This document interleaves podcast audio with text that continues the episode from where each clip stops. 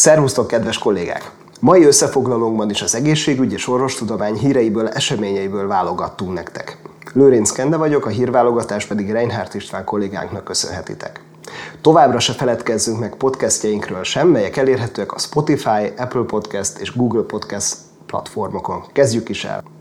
Elindult a Semmelweis Egyetem alumni online platformja. Társasági és egyúttal szakmai hír a Budapesten végzettek számára, hogy néhány hete augusztus közepén elindult a Semmelweis alumni új online közösségi platformja.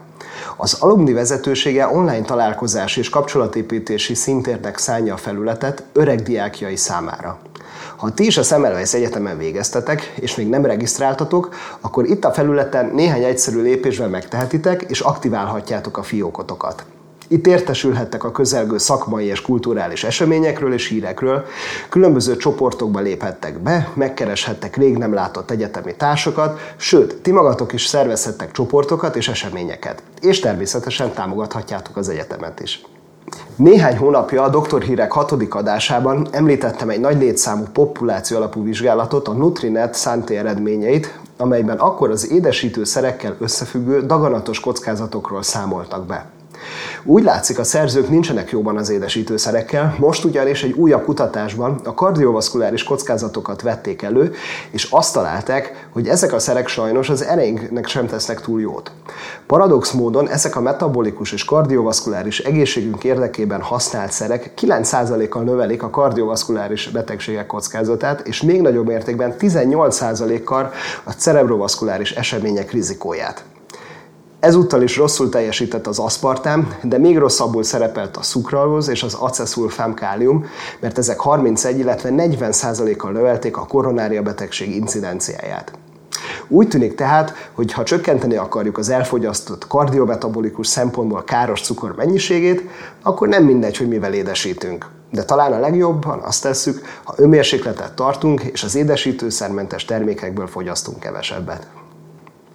Klinikusként szakmától szinte függetlenül nap mint nap találkozunk azzal a problémával, amely a legjobban összerakott kezelési terveket is romba döntheti.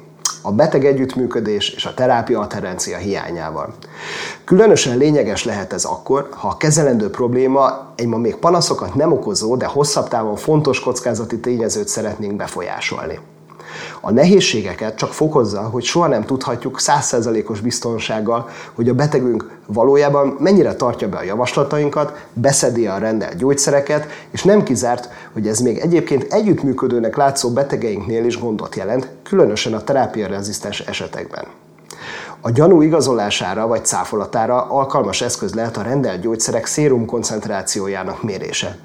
Egy norvég kutatócsoport arra volt kíváncsi, hogy azok a hipertóniás betegek, akinek, akik kettőnél több antihipertenzív szert kapnak, és ennek ellenére terápiarezisztensek, vajon rendesen szedik-e a gyógyszereiket?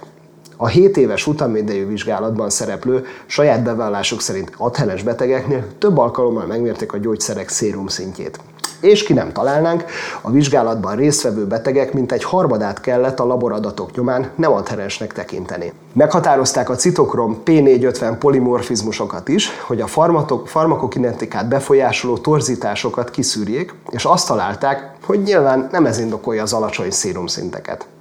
A közlemény az amerikai szívtársaság az AHA alapjában jelent meg. Az elmúlt évtizedben már közismert sikersztória a gyógyításban az immuncheckpoint inhibitorok története. Ezekkel a szerekkel egyes korában végzetesnek számító daganatoknál lehet egészen elképesztő túléléseket elérni. Például a melanómában. Míg korábban egy negyedik stádiumú beteg átlagos túlélése 6 hónap volt, ma már számos betegünk van, aki évek óta él együtt a stabilizálódó vagy akár teljes remisszióba kerülő betegségével. Sajnos ez nem minden daganatra és nem minden betegre igaz. Az onkológiai immunterápia egyik legnagyobb kihívása, hogy az ellenőrzőpont gátló, amely egyes betegeknél rendkívül hatásosnak tűnik, miért hatástalan más azonos daganattípusban szenvedő és egyébként a terápiára alkalmas betegnél. Az eddigi kutatások egyre inkább azt sugalják, hogy a magyarázat legalábbis részben a tumoros mikrokörnyezetben rejlik. Úgy tűnik, hogy a tumorsejtek a daganatba beszűrődő immunsejtek egy részét átprogramozzák, és saját érdekeik szolgálatába állítják. Arra, hogy ezt a folyamatot hol és hogyan lehetne befolyásolni, nagyszámú stratégiát dolgoztak ki az elmúlt években. A kérdés szakirodalma ma már óriási, és gyakorló klinikus számára alig átlátható. Ezen próbál segíteni egy alapos, de a biokémiai részletekbe csak korlátozottan belemerülő összefoglaló közlemény, amit szeretnék a figyelmetekbe ajánlani, ha tájékozódni szeretnétek azokról az új irányvonalakról, amelyek az immunonkológiai beavatkozások hatásfokát növelhetik a jövőben. Nem könnyű olvasmány, nem is rövid, felér egy jó vaskos tankönyvi fejezettel, cserében ingyenesen hozzáférhető. Itt a doktor hírekben többször ajánlottam már a figyelmetekbe olyan kutatást, amely a klímaváltozásnak a személyes egészségére gyakorolt hatásaival foglalkozik. A Lancetben most egy olyan közlemény jelent meg, amely egy új aspektusból számol be, mégpedig a gyűlöletbeszéd társadalmi egészségre és az interpersonális viszonyokra gyakorolt hatásairól és a helyi klimatikus viszonyokkal való összefüggéseiről. Három amerikai kutató megvizsgálta a 2014 és 2020 között az Egyesült Államokban Twitterre posztolt mintegy 4 milliárd üzenetet, és meghatározták azokat a földrajzi pontokat, ahonnan a posztokat feltöltötték, megnézték, hogy az ezekben megjelenő gyűlöletbeszéd hogyan függ össze az adott területen, akkor éppen aktuális hőmérséklettel. Azt találták, hogy a legkevesebb gyűlölködő megnyilvánulást 12 és 21 Celsius fokos környezetből posztolták, és az extrém magas vagy az extrém alacsony hőmérsékletek az agresszív posztok számát szignifikánsan növelték. A negatív tartalmú posztok gyakorisága és a külső hőmérséklet összefüggése éghajlati viszonyoktól, jövedelemtől, vallástól, politikai nézettől függetlenül megfigyelhető volt, és egy nagyon robosztus U-alakú görbét mutatott. Ezek szerint a szélsőséges időjárás szélsőséges viselkedéshez is vezethet. Érdekes felvetés, a linken megtaláljátok a cikket. A Covid-dal kapcsolatban is jelennek meg még érdekes vizsgálatok. Pár hete amerikai kutatók arról számoltak be, hogy 79 olyan nagy kockázatú személyt vontak be egy kutatásba, akiknél 24 óránál nem régebben pozitív PCR-tesztel igazolták a fertőzést.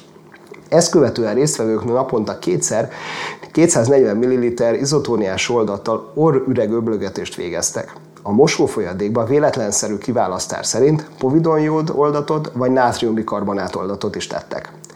Az elsődleges végpont a 28 napon belüli hospitalizáció vagy COVID miatti halálozás volt.